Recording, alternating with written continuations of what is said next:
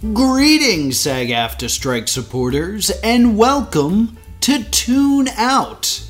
I am your host, TV's Noah Houlihan. This will be a podcast where we do something other than stay tuned.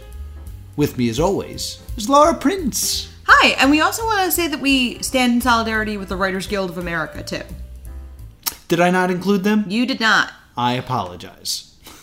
So I wanted to make sure we, we got them in there. Now that I've corrected you, what's up? So uh, today, the uh, our lovely patrons who are sticking by us uh, during these weird times uh, have asked us to uh, take some time to discuss our theater experiences, our live theater experiences. So we're going to take some time and talk about uh, some of the best and worst shows that we've gone to and been a part of. Okay. So I think the best way to do this would be to start with shows that we've seen. And then we'll transition to our acting careers. So, what do you want to start with, our best or our worst when it comes to going to see live theater? Um, let's start with our best. I feel like it's. I feel like I'd feel very unkind starting off with like things I didn't like about live theater. Okay, that's fine. Do, do you have your immediate, like, what was the best show you've ever seen? One of my favorite live theater experiences. It's not the best show I've ever seen, but I really. I saw Evil Dead the musical Oh, yes. at the Prince Music Theater in Philly, and it stayed with me because I think we've talked about this. I think I've told the story recently about the splatter zone and the blood geyser. yes, but do, do retell. Uh, so at the very end of the show, there's geysers in the ceiling that shoot blood all over a audience group known as the splatter zone. And we saw it on a night that the blood geyser decided to malfunction, Yes, in the best way pop, uh, possible. and it just kept going and going and going. And the actor who played Ash eventually just looked down at the audience, forced to address it, and went, Well, you paid for the splatter zone, pal. Yeah. Well, the rest of the actors couldn't hold it together. They all just started giggling to themselves. Because it went on for a solid minute. That does Yeah. not sound like a long time. Mm-hmm. But if you just sit in silence for a minute, Yeah. and then you'll be like, "Oh, oh, it's a really long time." Yeah. And also, like, imagine sitting for a full minute under, like, a sprinkler head. yeah. And uh, I, I just remember that wonderful moment where Ash said, It's got to be almost done now. And yeah, it just. just started to sputter as it reached the end of its uh, container of blood. Yeah, 'cause it eventually just ran out. Yeah. It didn't fix itself. No. It just ran out of blood. And so Ash high fived everybody. that yeah, it's those like very special like this is live theater moments are always like very special when you know you're seeing something that like doesn't usually happen. Yes. I love when you see something that, like, is a harmless, funny mishap. Mm-hmm. No one was hurt, no one was harmed. It was just a moment. Uh, I found out this during about the recent revival of The Music Man. That apparently Hugh Jackman and Sutton Foster planted character breaks Oh really? to convince the audience they were seeing something special. oh, But because of the internet, everyone's like, "Did they break at this part too for your show?" Hmm, that's interesting because that that's a big um, stand-up comedy move. Is you misspeak on purpose so you can do other jokes you have planned. Yeah, So that makes sense. But that that's the first one that stands out for me because it was an enjoyable show. Uh, it's one of it's such a fun show technologically, uh, just because it's so analog. Yeah, yeah. Because the set they do do the possessed house, but they don't lean on the projections that a lot of modern musical theater. Pro- So someone's of off stage grabbing like strings to pull stuff, and the moose head is a puppet that speaks and eventually sings. Yeah. Evil Dead the musical is great. I really what enjoyed a great it. show that is. We saw it twice in the Prince Music Theater. run. That's how good it was. required twice viewings. Uh, for me, the first one I always think of is uh, I, I, I went to school for theater, and we would go to the American College Theater Festival. And basically, there were workshops and stuff, but I always went and I tried to see as many shows as pop as possible. And I saw Hair Okay. and like I remember it was like it was the hot show to see at ACTF that year and the cast came out before the show while we were in line and just like improved a song li- li- like a stomp song like they were banging on the walls and stuff at the end they have like this big celebration because it's, it's let the sunshine in Yeah. and they just grabbed people out of their seats and Had them dance in the had them aisles, pulled them on stage. Yeah, so I was on stage at the end with like all these other people just dancing with the cast. And uh, they won best show. So like I was just on stage during that. I was like, this is crazy. And uh, one of my my uh, fellow actors that I knew that I, I looked up to a lot, his name was Jeff. Uh, he was seated front row, and at intermission, uh, one of the cast members came out and stole his hat. And then during intermission, they had a chase scene through the set where he was trying to get his hat back. I want my hat. Yeah, I was like, that's very interesting to see happen. and like, so many people thought it was a plant. And I was like, no, that's my buddy Jeff. He's definitely not part of this show. Yeah. He just wants his hat back. So like it, that was very like very free and like oh it was such a good show. It, it's it might be the best show I've ever seen. Was that that hair? Yeah, Hair is a very interesting show because it's so. Uh, it gives so much freedom to its actors in a way that not as many shows do now. Yeah. That was a very. I, I always think I lump Hair and Godspell together. Yeah, because of that. Godspell is very similar in that that kind of freedom. and because I remember like Godspell, everyone, uh, my school did Godspell because it was uh, the rights were cheap, and you could just kind of make the costumes out of anything. Mm-hmm. And the only person who got vetoed was a friend of mine named John. Tried to borrow my Batman T-shirt, but he wasn't playing Judas. Yeah, if you're playing Judas, that would make sense because Jesus famously pla wears a Superman shirt in that that. yeah, shirt. and that's the only reason he was not allowed to wear that shirt. yeah, that's pretty good. because uh, that Batman shirt was in I think three productions that year. Mm.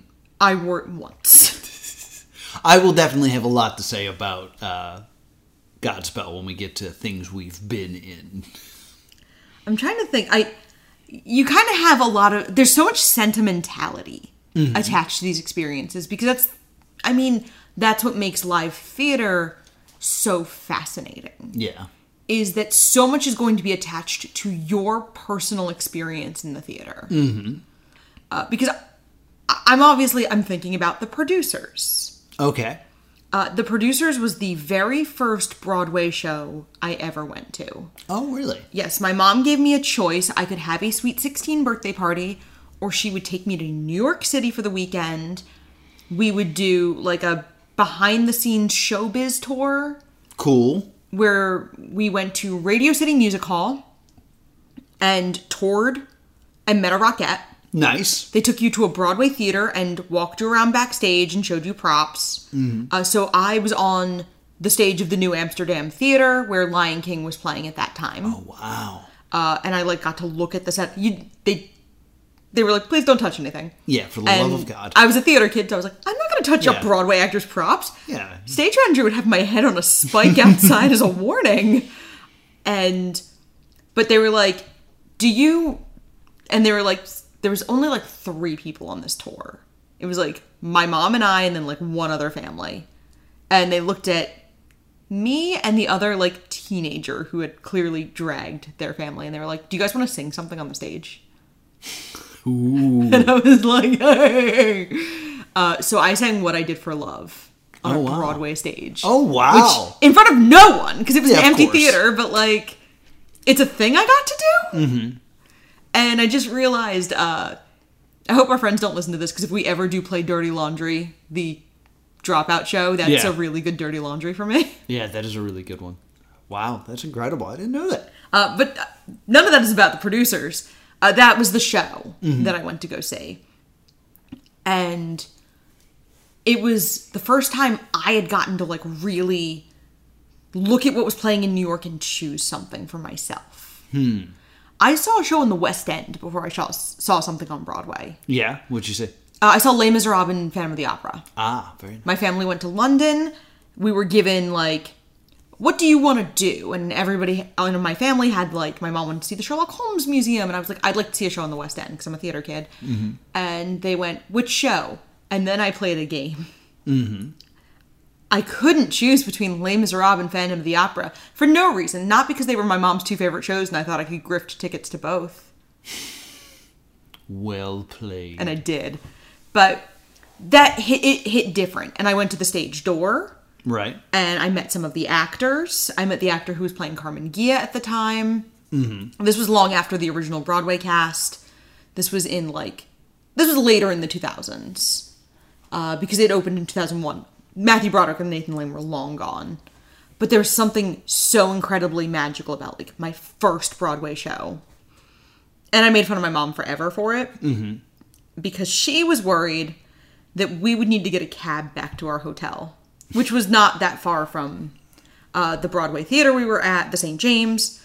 It was like 10 blocks. And she's like, it might be really scary at night because my mom is thinking of like Fear City, 1980s New York. Uh, and I was like, no, it's a theme park now. Yeah. And so we leave, and we got out at the same time as The Lion King. So the streets were flooded with children with their little Simba plushies. As my mom was like, I guess we're not gonna die. And I was like, no, no, Virginia. I think we're good. so I, it's nothing like the performance was good. It was the producers. It was great. Uh, but that experience was so important to me. And it's like, I, we were at Sardi's over the summer and I saw a mother and a daughter and I kind of got a little like choked up Yeah. because it was right around the same like situation. Yeah. Uh, my first Broadway show was title of show. Uh, went all the way to Broadway for a uh, four chairs set. yeah, they'll be fine with only four chairs. Uh, when I was in uh, college, I had a friend who was super into the title of show and was like showing me the YouTube videos, and I was like, "This is awesome! This is awesome!" And then I went up to New York, and it was the show I could get tickets for. Yes. and it wasn't very expensive. I was way up in the balconies. Uh, I remember I took a picture of my playbill and the usher yelled at me. Yes, it was a very different then. time. Yeah. Now they actually set up the pre-show. They want you to. Um, I think we have to. We're going to say this now because this is Yeah. going to be. This is going to come up. Uh, we saw Back to the Future this week. We saw opening night of Back to the Future. Yes. and the scrim or the like pre-show curtain actually says like no cell phone use during the show or no photography but you can take pictures of this Yeah. and hashtag back to the future people it's now a thing to take a picture of your playbill and the thing it's free advertising for Yeah, them now absolutely. Absolutely. So now that it's actually strongly encouraged to take a picture with your playbill take a picture under the marquee but they didn't want me to take pictures of the set because they didn't want pictures of the set to leak. It's four chairs, guys. it's four chairs on a stage. Uh, it was fine. Uh, title of show has this weird issue of like the songs that were like out before they went to Broadway were the songs everybody knew and loved. Yeah. And then there's extra songs about being on Broadway that are not as good. Like one of the songs is called "Awkward Photo Shoot" because one of the girls might not have been able to do the show, and they were going to replace her. Oof. And it's just it's not a good tune. Yeah. Like the the show really should end when they get to Broadway because that's the moment. So like having the stuff being about the Broadway run was like weird. Um, and just like clearly not they didn't have the time they had to write that song like they did with the other songs uh, i love title of show i think it's great and uh, what it represents of like truly anyone can get to broadway it's hard but truly anyone can. And uh, they're fine with only four chairs. Yeah, I I got curious and I wanted to look up something real quick. Uh, you kind of saw it in the hottest of seconds. Oh, it was not on Broadway for long. Title of show did not run long at all. I was I was curious. It ran from July to October. because uh, I, I was I was dating this this girl, and uh, we were trying to get to see a show. Uh, I wanted to see title of show. She wanted to see August County. August Osage County, Yeah, August Osage. which County. was the hot play at that time. Yeah. And I was like, as a compromise and like something that I thought maybe we could get tickets to, I was like, why don't we go see November? And she yelled at me because she thought I was just doing a bit that she wanted to see August and I was saying November. November was An a election Nathan comedy. Lane. Yeah. and then like later on she was like, oh, November's a real thing? And I was like, yes! I, I actually I love doing jigsaw puzzles, and I have like three or four playbill puzzles I've amassed over time, and November was on one of them. yeah. because I looked and it was playing at the Lyceum, which is one of the smaller Broadway houses. Uh, it has 900 seats, which I think is like one. Of, it's one of. It's not the smallest Broadway house because I believe to be a Broadway house you have to be over 500 seats. Yeah. So uh, currently, Grey House just closed at the Lyceum. A sign that you are in a smaller theater Yeah. is that if straight straight plays versus musicals, if a non-musical play generally plays there, it's one of the smaller houses Yeah. because those do not tend to sell as well with very few exceptions. So I guess I, I've only have three Broadway uh, shows that I've seen, so I'll go through those very quickly. Because one, we saw Back to the Future. Yes. It was unbelievable. Uh, made me very happy. Uh, it stays very true to the the movie, which some people have an issue with, and that's dumb. uh, but amazing performers. Uh, I don't have a bad word to say about a single actor. no, this. everyone really Some people are actually like almost a little uncanny. Yeah, Like the actor playing Biff Oh. is nearly uncanny. Yeah, he's perfect. Uh, the on, they're very similar to the film, except for the actor playing Doc. Who is Roger Bart? Who is Roger a Bart, yes. a musical theater mainstay. Mm-hmm. He's, I know him from the producer's film. Yes, he played Carmen Ghia in the producer's film. Uh, I always think of him as playing uh, Victor in Young Frankenstein. Ah, And I've always had a soft spot in my heart for Roger Bart because we share a birthday. ah. He was also in Disaster, which Disaster is one of those shows you and I considered seeing and didn't. Yeah, because I remember seeing lots of advertising, and We entered a bunch of lotteries and didn't win and didn't get tickets to anything. Yeah. And I regret that because I really wish we'd either seen Disaster or American Psycho. yeah, because we could have gotten tickets to those. Easily. Uh, they might have paid us to go. Yeah, uh, but uh, Roger, like, he's the only one that like made the character his own. Like, he's not doing a Doc Brown impression the whole time. Yeah. which is really nice. Uh, and I think was like one of the few characters you can get away with doing that with. Uh, there's almost an element of like Doc Brown knows the medium he's in, which was cool. Yes, he would complain about. Uh, he, I don't know where these dancers keep coming from. Yeah, he's the only one that when he sings, backup dancers just appear. I am realizing that I think he was Leo Bloom the night I saw the producers. Oh, really? Yeah. Oh, that's awesome. I'm not positive. I'm kind of looking right now. I think he may have been Leo Bloom when I saw the producers. Very cool.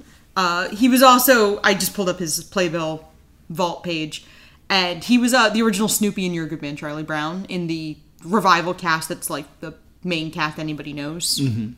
So he's been in a lot of stuff, and it's Frederick Frankenstein, not Victor. My bad. Oh, Young Frankenstein. They changed his name. Didn't Yeah. know that. Uh, and then the other one I saw was Hamilton, which is of course mind blowing. yeah, and we saw that with a replacement cast. We were we did not have original Broadway cast money.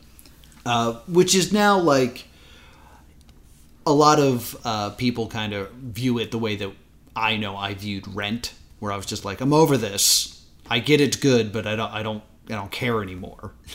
so I'm talking to you, patrons. Uh, but yeah, it was it was unbelievable to see live and the the talent and the uh, the production value of just doing so much with just a turntable is just unbelievable. Loved it. I just cheated real bad on this assignment. I have a spreadsheet of every show I've ever seen live. I know you do. So I just went, wait a minute, I can make this way easier on myself. I it's it's one of those things I have a very different thought about how I like view mm-hmm. a regular show that went perfectly well is less interesting than, to me than like something where something happened. Yeah, li- I mean, like I just brought up Hamilton, and it's one of the greatest shows I've ever seen. But I don't have like a story to tell you, other than the kid next to me kept playing with a fidget spinner, and I almost killed him. Yeah, the theater etiquette has been rough. Um, but I'm looking through this and I, I find it so interesting to see what shows I have seen multiple times. And any show I've seen multiple times, it's generally not multiple professional productions. Right. It's usually I've seen a professional production, a high school production. I'm not I'm not very snotty about it. Well, let me ask you this: What show have you seen the most? That would have to be Les Miserables. You saw Les Mis the most. Yes, I have based based on my calculations, I've seen Les Miserables at least five times. Wow. Uh, at a high school, on the West End, on Broadway, and twice in Philadelphia. Okay. Uh, I used to see a lot of things on tour. Uh, my mom was really uncomfortable with New York City, but she would take the Patco over into Philly whenever. So I used to see everything on tour. Yeah. I saw Seussical on tour. I saw The Who's Tommy on tour. Uh, there's certain things I actually regret because I couldn't convince my mom to see Tick Tick Boom. Ooh, tour. that would have been good. Uh, there's certain shows that I just couldn't convince her to see. Uh, she had gotten me tickets to the Rocky Horror Show because it was supposed to tour, and then it got replaced in the uh, season, oh, really? and so we were no longer able to see it, and I was really sad about it. Yes. But I have seen Rocky Horror Show live twice. Yeah, dear listener, that is still not checked off on my bingo card. Is seeing Rocky Horror. I have someday. seen two productions of Ragtime in the same theater by different companies, Okay. uh, just in the same like rentable theater. Mm-hmm. Two different companies had done Ragtime. Okay. Yeah, uh, it's. And any thoughts? any memories to share? Or Uh, just I don't like Ragtime. Oh, okay. much. Uh, the other one I would say I've seen Avenue Q three times. I've seen Beauty and the Beast twice. Evil Dead the musical twice within weeks of one another. Mm-hmm. Uh, I'm so I'm trying to think of like another really good. Uh, I think there is th- these two shows are very inextricably lick- linked in my head. I saw Fame the musical in a chorus line Okay. Within weeks of each other. Really? And these were both shortly before I turned 16. Mm-hmm. And it really solidified like theater was going to remain an important part of my life forever. Where'd you see Fame? Uh, I saw it at a regional theater. Okay. Because I also saw Fame around that time, and I was like, would that be weird? So I saw it at like a community theater. okay, I saw it in Philly. Yeah, no, I saw regional, like, this was a smaller local production. Okay. and a chorus line was also a smaller local production, but we had one inexplicably large professional house in my region uh, that does not seem to run shows anymore, sadly. But they would run professional shows, and I was not sure there. Oh, look at you. Uh, I a few friends went to school much closer to it, and they were ushers there. They got me the gig, and they like I got to see Miss Saigon for free there. Nice. And yeah, it, this is such a hard prompt for me because like I've seen by my notes, I've seen at least 82 shows and I'm almost certain I'm missing some. Why does this make it a hard prompt? It sounds like you have a lot to talk about. Because I like. Because how do I choose a few to talk about? the ones that have memories ta- tied to them. They all do, though. well, then tell us one. I just put back to the, I just you just hear me peck in Back to the Future, so I had that in there, uh, which is my 81st musical. Uh, I'm going to talk about two that, again, they're linked. I saw them years apart, but they're linked for a very funny, similar reason. Uh, shows my mother regretted taking me to. Okay. Uh, my mom took me to a lot of shows when I was growing up, and she took me to Little Shop of Horrors. Okay. And uh, she had only ever seen the film with Rick Moranis and Ellen Greene. And listeners, I'm sure you know that like the end of the movie is happy. Yeah. There's a reprise of somewhere that's green. The two of them live happily ever after. You see the plant in their garden, but like, mm-hmm. oh, it's the end. The musical doesn't quite end that way. Certainly not. I was 10 and my mother was not aware of this. Additionally, when she thought of the dentist, she thought of Steve Martin. Not some guy in leather assless chaps. Right. Uh, this also happened right on the heels of we saw Grease and my mom did not realize they would actually moon us. But we were in the nosebleed, so I didn't see a lot of butt. This this was a smaller community theater and it was a lot. And then a few years later, she took me to see the Full Monty. You know what the Full Monty's about? of course I do. So my It's in mom, the title. my mom took a 15 year old girl to see the Full Monty, Oh. and was I guess not expecting the Full Monty. Now you don't see anything. Uh, there's a reason it's not generally done in very small theaters. Uh, because the way they do the Full Monty is there's usually lights behind the actors, and at the moment they take the last thing off, they are extremely backlit. Yeah, so you get the silhouette. So you get the silhouette, but you do not get you do not see more of the actors than the actors want you to see. Yeah. And then they run backstage and they do curtain call in ropes. Mm-hmm. And it's cute and fun and very silly.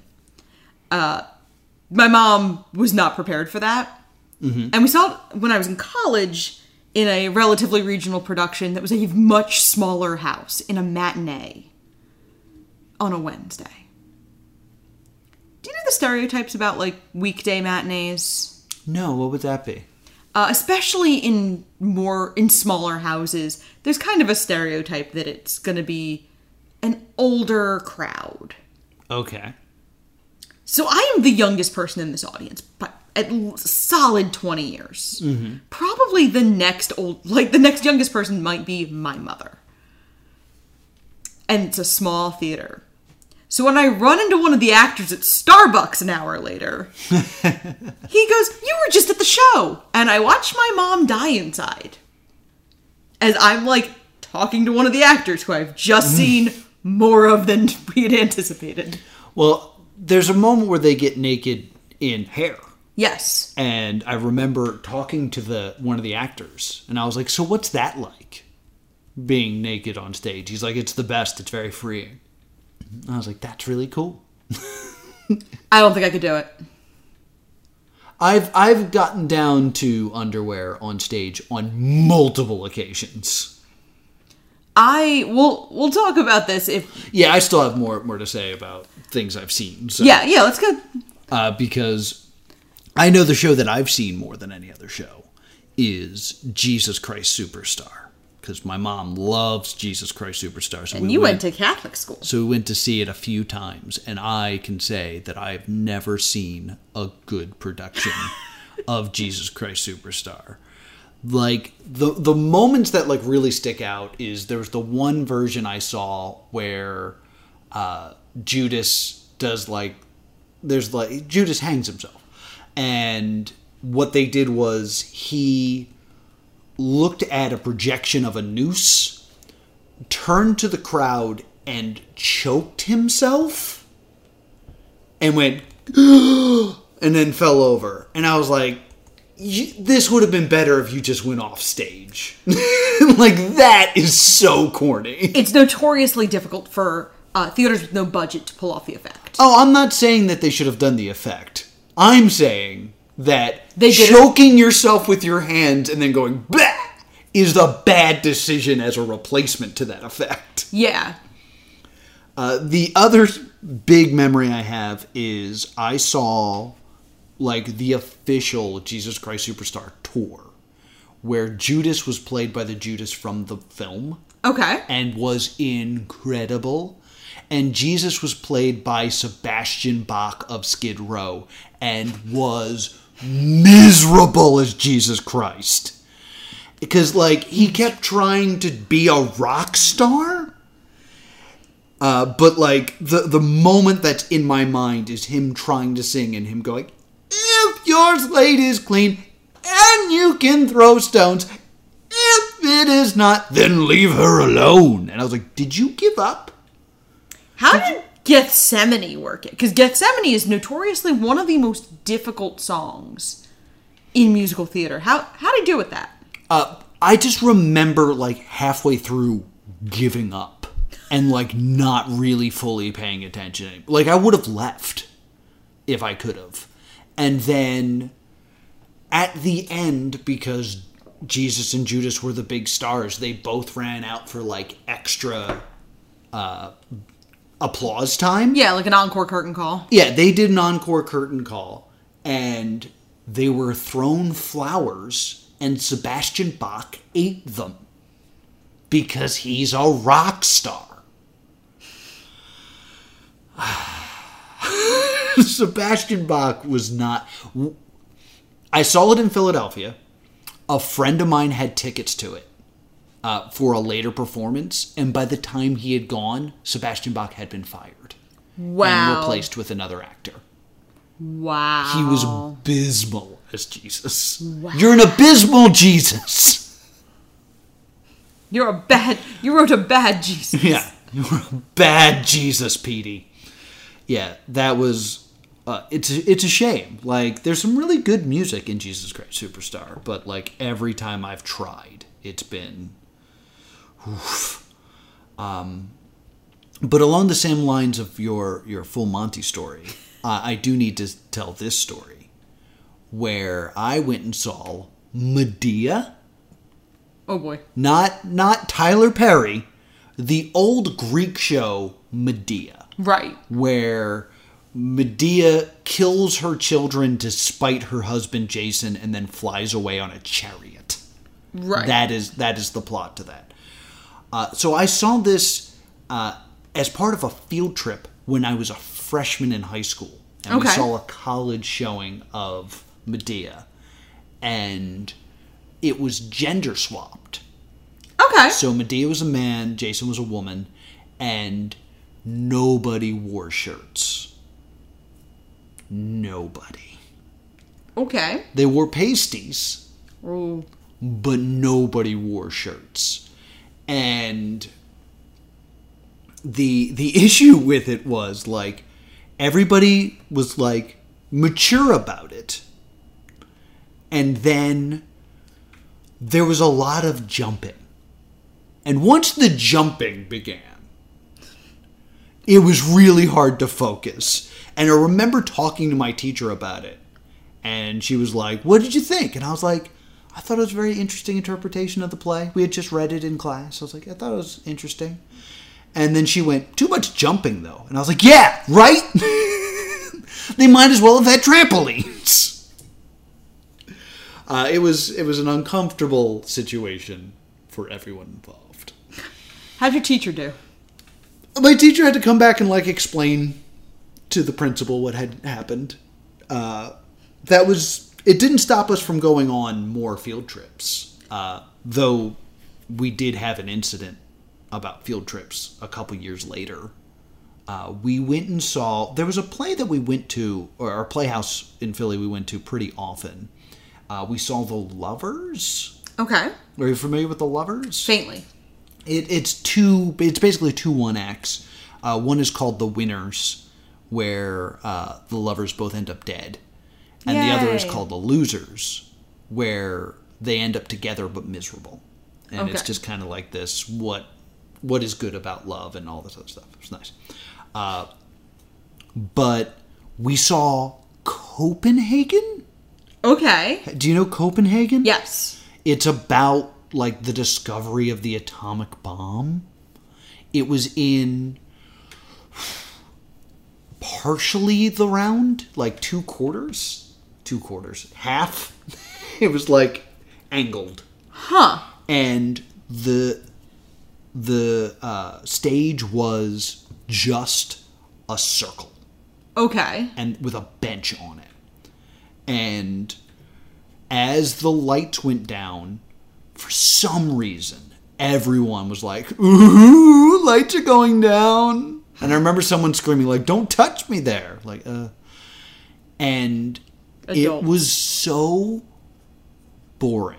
Oh. It was three actors on a plain stage with a bench talking for two hours. That's rough. That like people started to fall asleep Yeah. and like I remember like getting comfortable uh, because I went to a theater school. I think that's kind of important. Yeah. and theater folks are very touchy, so like we were leaning on each other, and afterwards we all had to write a report about whether or not we should be allowed to go on field trips after this because we were so disrespectful.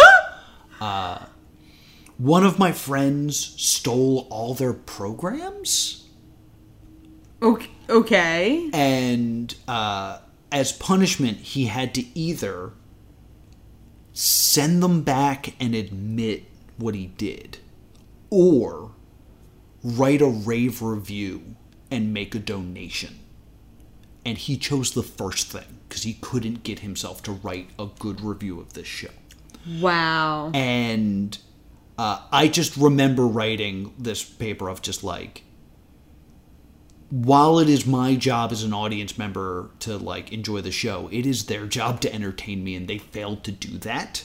Whoa. And while I did not do anything uh, to disrupt the performance, like I had to do something because I was still sitting in a chair for two hours with nothing to do. yeah. like like I it was a really like rough experience and like I didn't act inappropriately in my opinion, but some of our other classmates were not as poised as me at the, in the face of boredom. But man, they whew, that show haunts me. It's so funny because the I went on a I was never taken to a Broadway show on a field trip, which I think is very interesting because uh, growing up in like Philly Metro, you would think yeah. that we would. Uh, what we did go, we get to go to the Lincoln Center and see Sweeney Todd. Ooh, very nice. Our parents were all just like, "Oh, you're gonna go see the Eaton People musical? Have fun." No, no parent cared. Yeah. Uh, Sweeney Todd actually might be up there with Les Mis for shows I've seen a lot. Mm-hmm. I saw a weird production in like a church in Philly that like a friend of a friend was in. Okay. One of those. Uh, I didn't drive until I mm-hmm. was 21. Okay. So a lot of my high school and college experience was getting in a car and being like, "Guess I'm going wherever we're going," mm-hmm. because I don't have a car and I don't really have any say. Let's go. So like, oh, I guess we're seeing Sweeney Todd tonight. All right. So uh, that was like my big field trip. A lot of Broadway shows. I've- seen more Broadway shows than you, but a lot of it was uh, group group rate in college, yeah. like the bus trip Right. you would every semester there'd be the bus trip and you'd pay way less than you'd ever pay any other way and you'd get the bus and new york and a show. Never the big show. Like you weren't seeing whatever the biggest show was. You just weren't. Uh, because you weren't getting tickets at a group rate to that. Uh, i got to see the wedding singer with stephen lynch. That's incredible. and Laura Benanti. Like, I did see the John Doyle Sweeney Todd. Again, Sweeney Todd, mm-hmm. And yeah, se- second separate production of Sweeney Todd. I've seen Yeah. two New York professional. I didn't try to enter the Josh Groban lottery, uh, but that needs to be done several days in advance. apparently. So we got to see Spring Awakening, and I believe most of the original Broadway cast was still there. I think it was the very end of them being there. Right. And Avenue Q, the only Broadway play I've seen twice on Broadway. Oh, jeez. So lucky. Uh, I saw it with the original Broadway cast, my 17th birthday gift, uh, because I figured out that, that that was just what I wanted. I wanted to be taken to New York and to go see a show. Now we we would do like Sunday matinees. Right. Most of the time we wouldn't. We we only stayed that one time because it was my 16th birthday. The rest of the time we would just like get up super early, get the train in New York, do New York, do the show, and then get the train back and be home by like 10. Mm-hmm. But I got to see it with like Stephanie D'Abruzzo, John Tartaglia, Rick Lyon. The entire original Broadway cast was still Yeah. there because that was what I wanted for my birthday. That's a great gift. yeah, until you have to watch puppets have sex with your mom sitting next to you. yeah, I'd understand. My mom that. laughed in my face during that scene because she was laughing at me willing myself to die in that chair. Because I'm like, I'm 17. I'm like the prime, like, Ugh, Yeah. my mom is watching this with me. Well, you didn't have any problem with the full Monty. I was. You didn't see anything. You saw more of those puppets I'm puppets. just saying. I'm just saying. You was. I was also like, the John Golden Theater is much smaller, and uh, the seats I had for Full Monty were cheaper. Mm-hmm. Because we we tended to get cheap seats for these shows in Philly. Yeah. Uh, we'd get better seats for New York because. I'm my privilege is going to show real bad right here. Uh, the Philly shows were not gifts; they Yeah. were activities I did with my family Right. Right. the New York shows were presents, so more money was spent on better seats because these were like I'd get to see a show on Broadway once a year tops if I was lucky. Yeah. My mom went to see Curtains with me because she wanted to see a murder mystery with David Hyde Pierce. Okay, that makes sense. So that was like one of the other Broadway shows because there was a time period when I was in college and college aged where I got to see more Broadway shows than any other period of my life. Right. Here's a, a, an odd question for you. Because it, it seemed like all the shows that you saw were like destinations, like, oh, I really want to do this, I really want to do this. Have you had any experiences where you went to a show completely blind and unaware of what you were about to witness? have I ever just gone into New York, gotten tickets, and hoped for the best, or have I ever gone to a show and know nothing going in? Know nothing going in, like going in completely blind. Mamma Mia. You didn't know anything about Mamma Mia when you saw it? I knew the song Dancing Queen, and that's about it. um, I I didn't know it. My mom wanted to see Mamma Mia. I wanted to see Evita, which was running in Philly right around the same time. Uh, but because there was a blizzard, Sound of Music got canceled, and my field trip got moved to Evita. because they took us to Evita on a field trip. And then my mom was like, "Okay, well, I'm not spending money on tickets to Evita. I want to go see Mamma Mia. Let's go see Mamma Mia." yeah. I knew the song Dancing Queen, and that was it. And I absolutely adored Mamma Mia. Yeah, Mamma Mia is a good show. What what show did you go in blind to? So many, because a lot of my theater experiences came from ACTF. And at ACTF, like, there were originals. Like, I saw Oh. stuff that you will never see again. Uh, I, I saw a show, I, I saw it, every ACTF show was put on twice. And I went and made sure I saw this one twice. I want to say it was called, like, Little Monsters okay. it was the stage was completely bare except for pieces of foam. And they would kind of like move the foam around to create different settings. And it was the story of a detective. No detective? Lawyer? Maybe a lawyer. Where yeah lawyer. Where this uh, boy with autism accidentally kills his neighbor. And the cop, who's also a friend of the lawyer, forgets to read him his Miranda rights. Ooh. So he's like, oh my god, I can get him off. And it's like this moral quandary of like, how responsible can we hold this kid? And like, it's my job now to disgrace my friend who failed to do proper etiquette. And that's the only reason this kid's getting off. Yeah, like he didn't do procedure. Yeah. And at the end, uh, he gets him off. He gets the kid off. And he, like, like we're we kind of have this moment of like, yay, our protagonist won.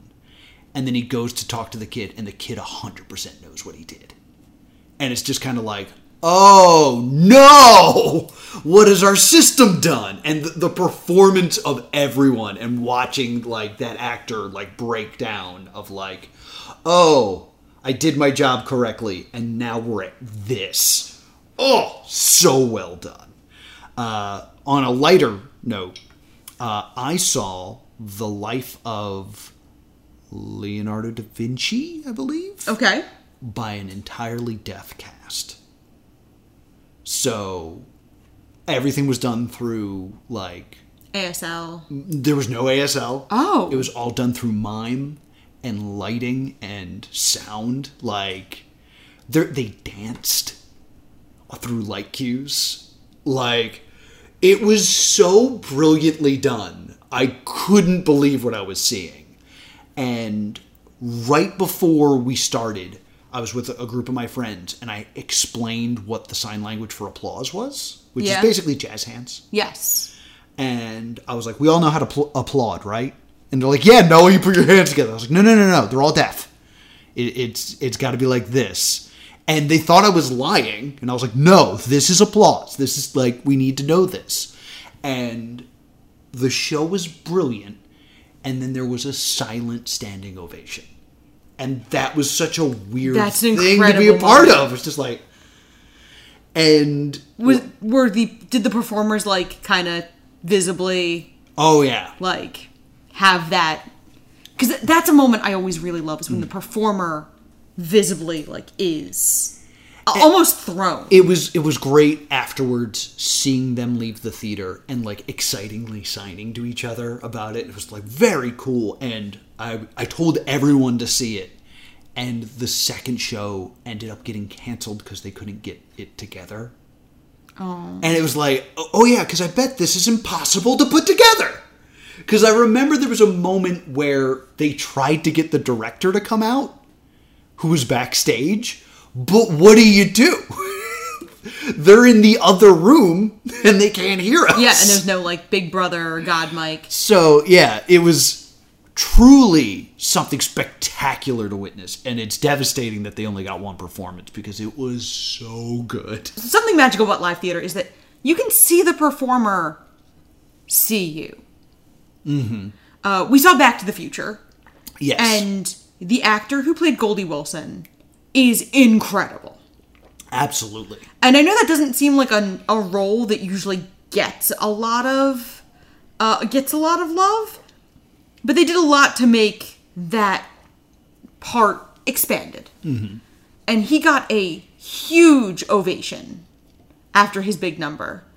And you could kind of watch him almost break a little. Yeah. Because he's a supporting character. He wasn't expecting that. But this is a breakout role for this guy. And like it was a voracious opening night crowd and uh, we were we were talking to people who had come all the way from the UK mm. to see this. And it was it was just like this really magical moment and uh, the actor Jelani Remy has been in other things. Yeah. Uh, however, it was kind of the. This is his first. Like. This is his first role where he's starting in a Broadway cast. Mm. He was an understudy in a swing in Ain't Too Proud, and he was a Simba replacement in Lion King. This is his first, like, big originating the role role yeah. on Broadway. So this is it. It was very lovely. Yeah, it was. Whew, keep keep your eye on him because he's he's something else. Uh, another another story I just need to tell is uh, I saw a show. I believe it was called A Thousand Brides for a Thousand Brothers. Oh, It was supposed to be a take on what is it, eight brides? For, Seven. or seven brides for seven brothers, and it was the strangest play I've ever seen. And like, I think they intentionally tried to bore you oh, because like we were sitting there and like I'm trying to follow the plot, and then we get to this one point where they literally sat on stage and listed nouns. oh. Like it was two characters on stage just being like a feather, a dung beetle, a puddle, a screwdriver. I was like, what is happening right now? That sounds incredibly like, boring. We were all like, you watched people kind of get uncomfortable because, like, I remember like looking at the people next to me, like, what are we supposed to be getting out of this? And as I looked around the theater, the rest of the theater was doing it as well. And then the uh, the brides murder all the brothers Okay. in insane detail. Okay. Uh, the one that I really remember because it happened right in front of me because I was like third row. Uh, she invites him into the bath. She stabs him in the chest and pulls out his intestines. I was like, "What is happening?" I was just screaming into my hands, Oh. and like that and them naming nouns are the only two real memories I have of this show. but it is burned in here forever. And I do like I need to say, uh, sometimes at the American College Theater Festival, the shows are open to the public. Okay. Because when it was in Philadelphia, they were. Seeing a show with nothing but like theater nerds is incredible. I saw the old lady from Szechuan, I think her name was Okay. and it's a play about this woman who lives with her mother who has dementia in like her old village and she doesn't really get to have a life because she's always with her mother and her mother is kind of manipulating her Right. so she actually ends up having a relationship with this guy. And her mother catches him and throws him out. And he has to go away to like war, I think. So she write he writes her a letter saying like this was the greatest night of my life. Like I wait for me. I will be back for you. And gives it to his brother and tells his brother, "You put this letter in her hand." Mm-hmm. to no one else but her. And then the next scene is just the brother and the mother waiting for her to come home from the market.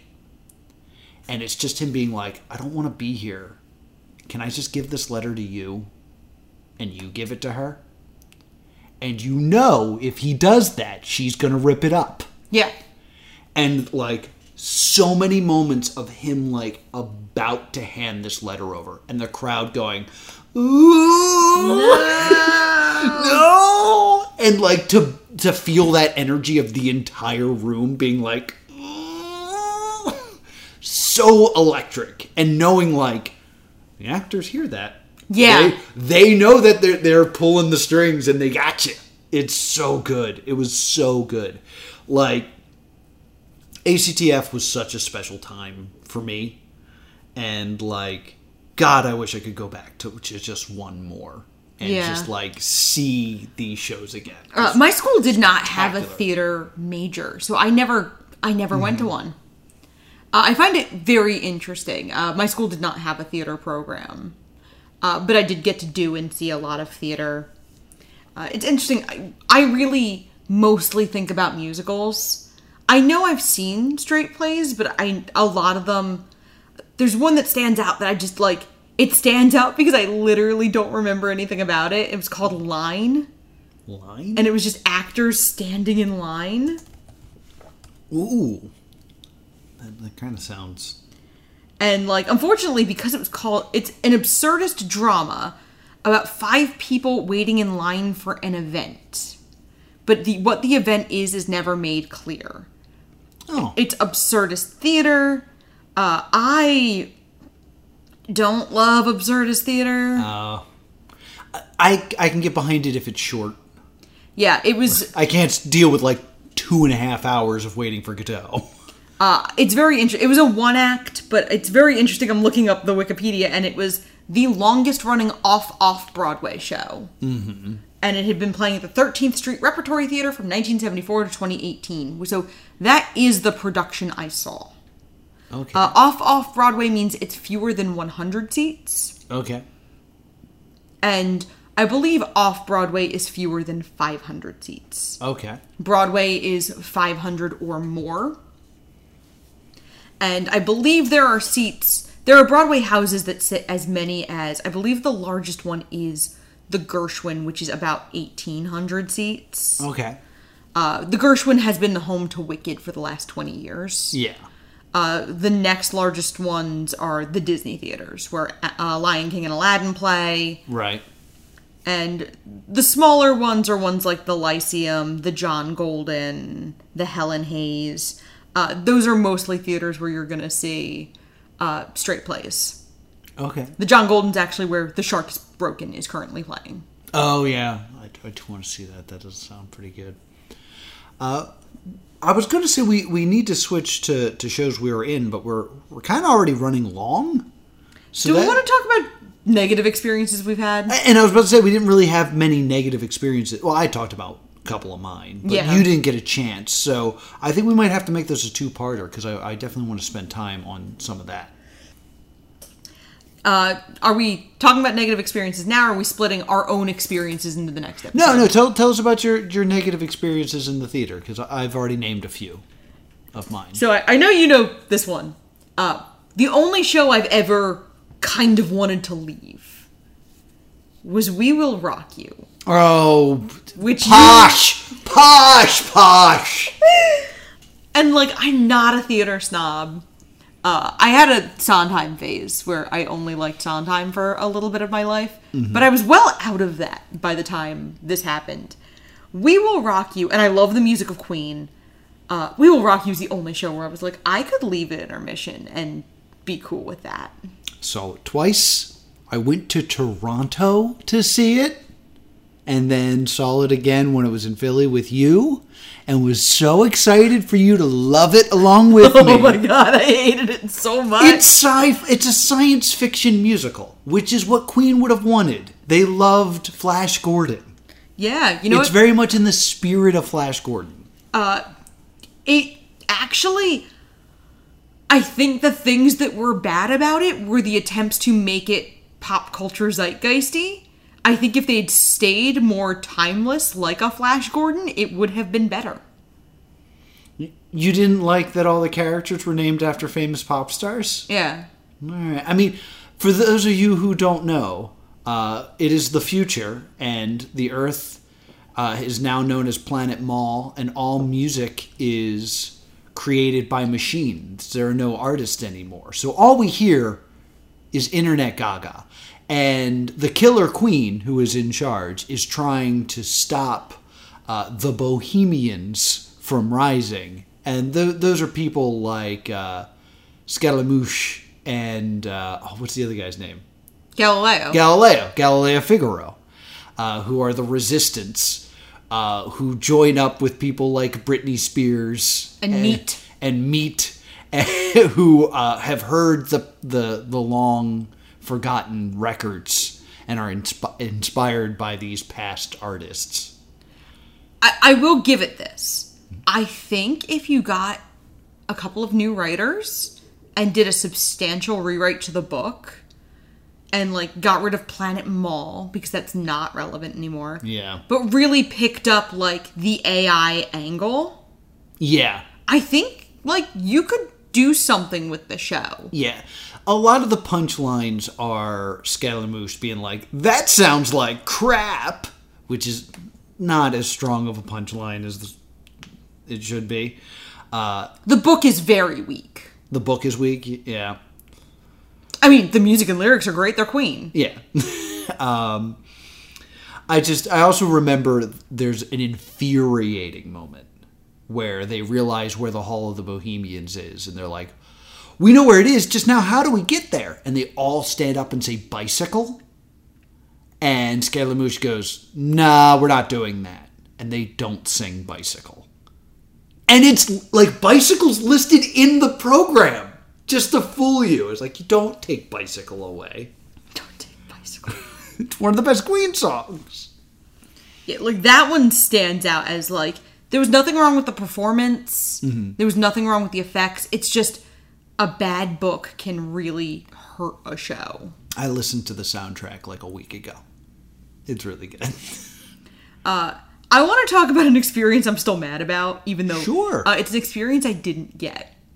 All right. I won tickets to the sound check for the musical American Idiots. Yeah. and I was a poor student and I couldn't like I didn't want to ask anyone for money Mm-hmm. and I didn't have the money to get to New York and back like living like in Philly Metro the train was expensive and so I didn't go and Green Day just did a pop-up concert for the people who had won tickets Yeah.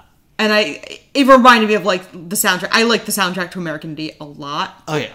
I think it's a show that would be very. I think it's a show that will probably be revived kind of soon. Yeah, I think the musical version of uh, Jesus of Suburbia, I think, is superior th- to Green Day's. Uh, same with Last of the American Girls.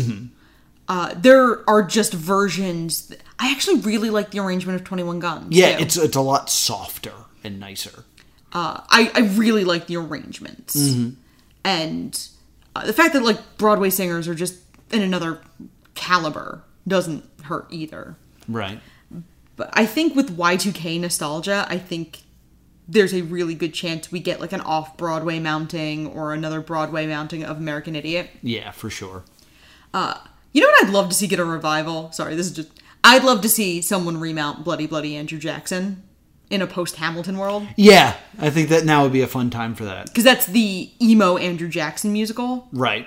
Uh, I think that would be super, super interesting. Uh, I, I don't have like a lot of shows where I'm like, oh, the first show I ever hated.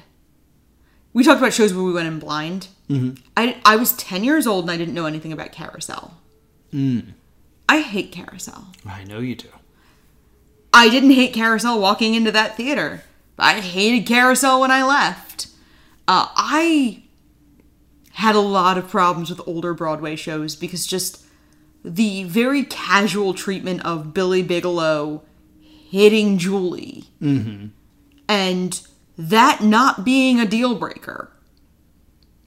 Rough. And then Yeah. the whole thing is like Billy Bigelow's kind of an awful person, and the whole show is like redeeming him. Yeah.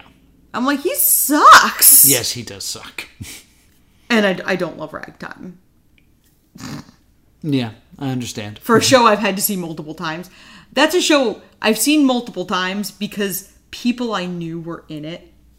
Yeah. You, you went to a theater school. You've had to see things because I- people you knew were in them. I despise You're a Good Man, Charlie Brown.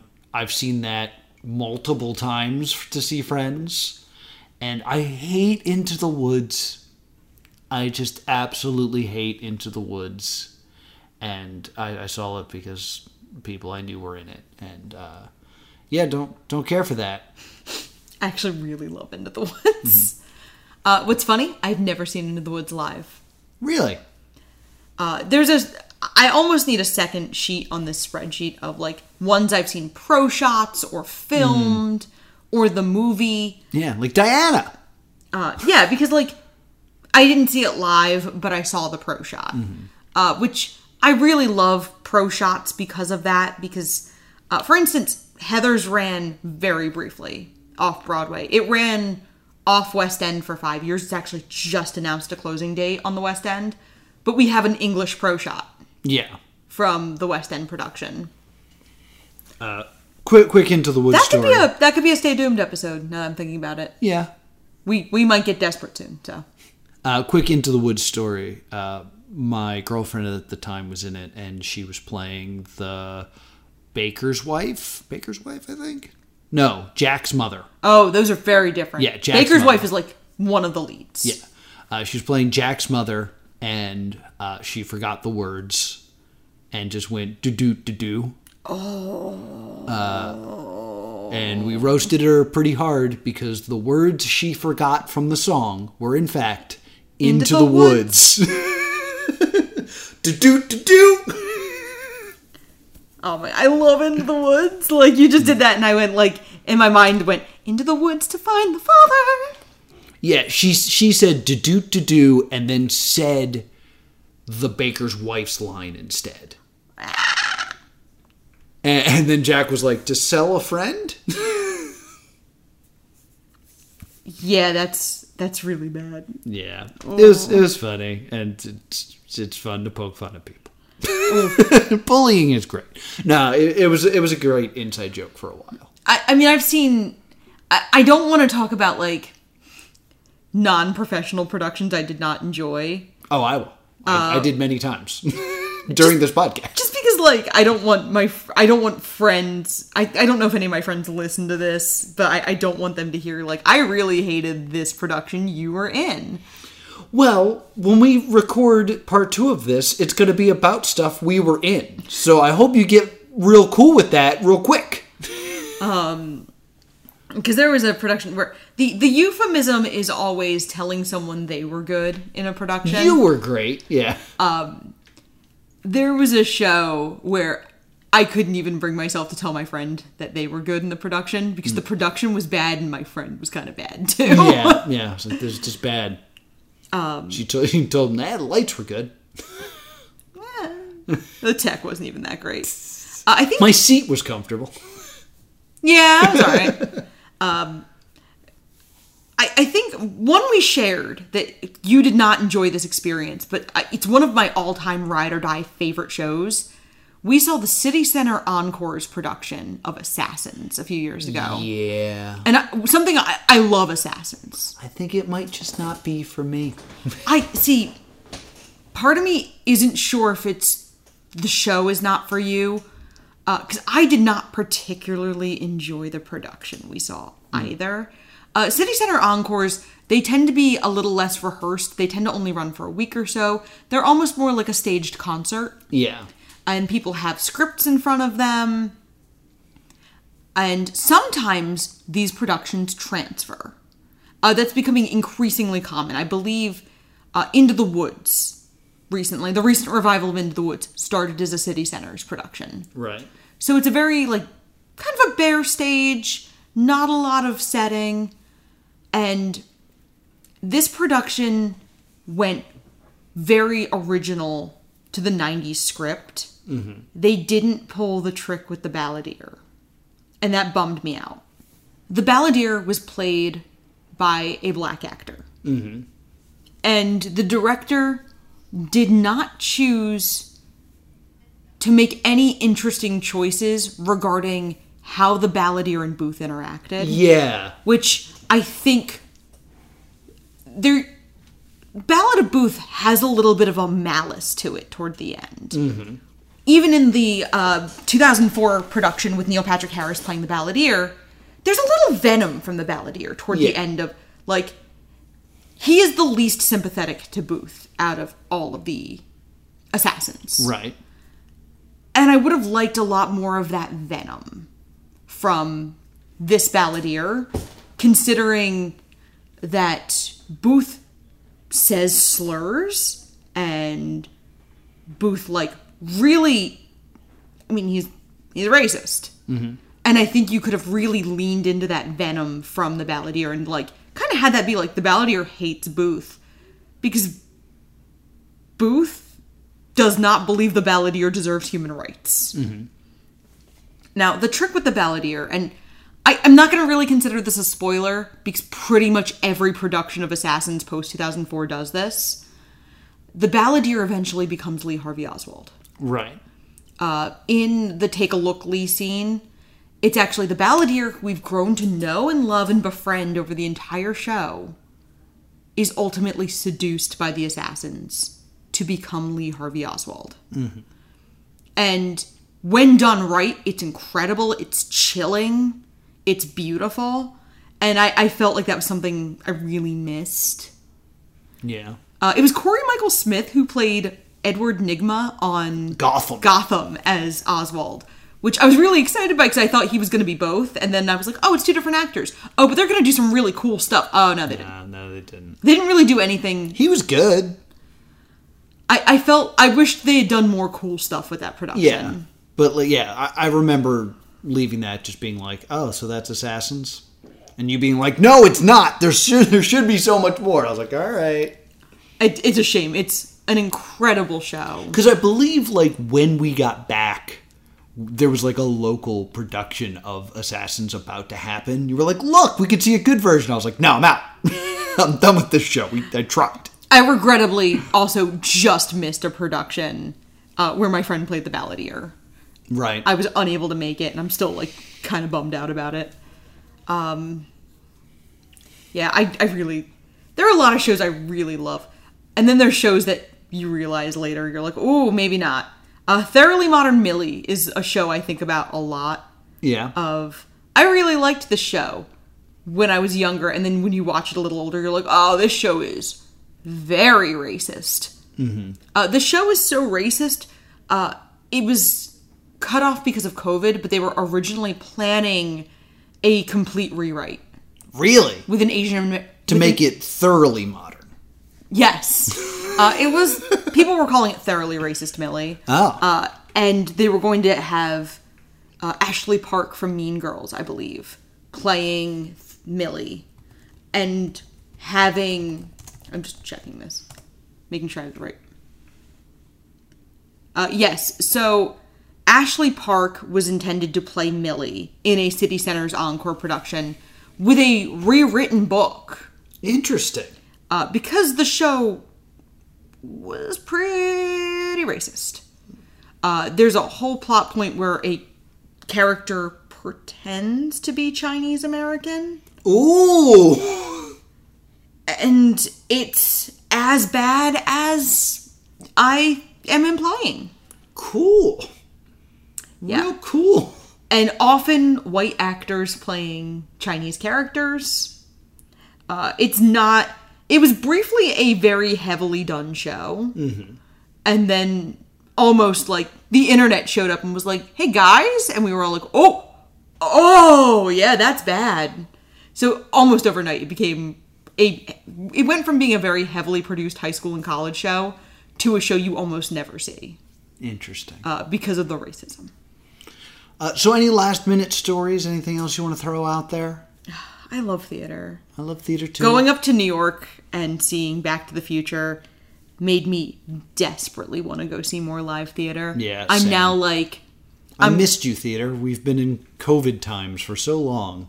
yeah, I think that's it. Is like theater was one of the last things I kind of like got back to, Mm-hmm. and Broadway is clearly not quite back yet. Yeah, it's still a little awkward. Uh, it's the haves and the have-nots. I actually pulled up the grosses, and it's very much either uh, you are in just really just doing great and you're running at 95% or you are running at 56 72 80% and it's hard for a show to run on that Uh, before we go, I, I think one thing I'd like to throw out is uh, I saw a fantastic version of Mikado. okay Uh, Mikado is a show about a town uh, where it's kind of like the, the, a commune on their own, setting their own laws, and uh, one person is set to be executed, okay. Uh, and they didn't like nobody wants to kill him, so they make him the executioner, and it's like this weird situation where like if you don't do your job you'll be fired. So you got to cut your own head off unless you find someone else to be executed in your stead. And like an outsider wanders in and like doesn't have anything to live for. So it's like can i execute you so i can live? And it is i believe a japanese show it's a gilbert and sullivan operetta Yes, but it was rewritten uh, by this theater company, and they filled it with sitcom references. So just like every couple moments, it was like, oh yeah, welcome to my town. This is my brother Daryl, and this is my other brother Daryl. So like to include all these like weird TV references really spoke to me, who's do who does this show. so I wanted to shout out Mikado because uh, it was a very weird experience, but I had a ball. We will come back and we will do another episode of Tune Out where we'll talk about our actual theater performances because we are both trained actors with quite the catalog of stage performances. And a lot of mine will probably be stuff I did crew for. Yeah, yeah, I'll, I'll include some crew stories as well because that's also really fun.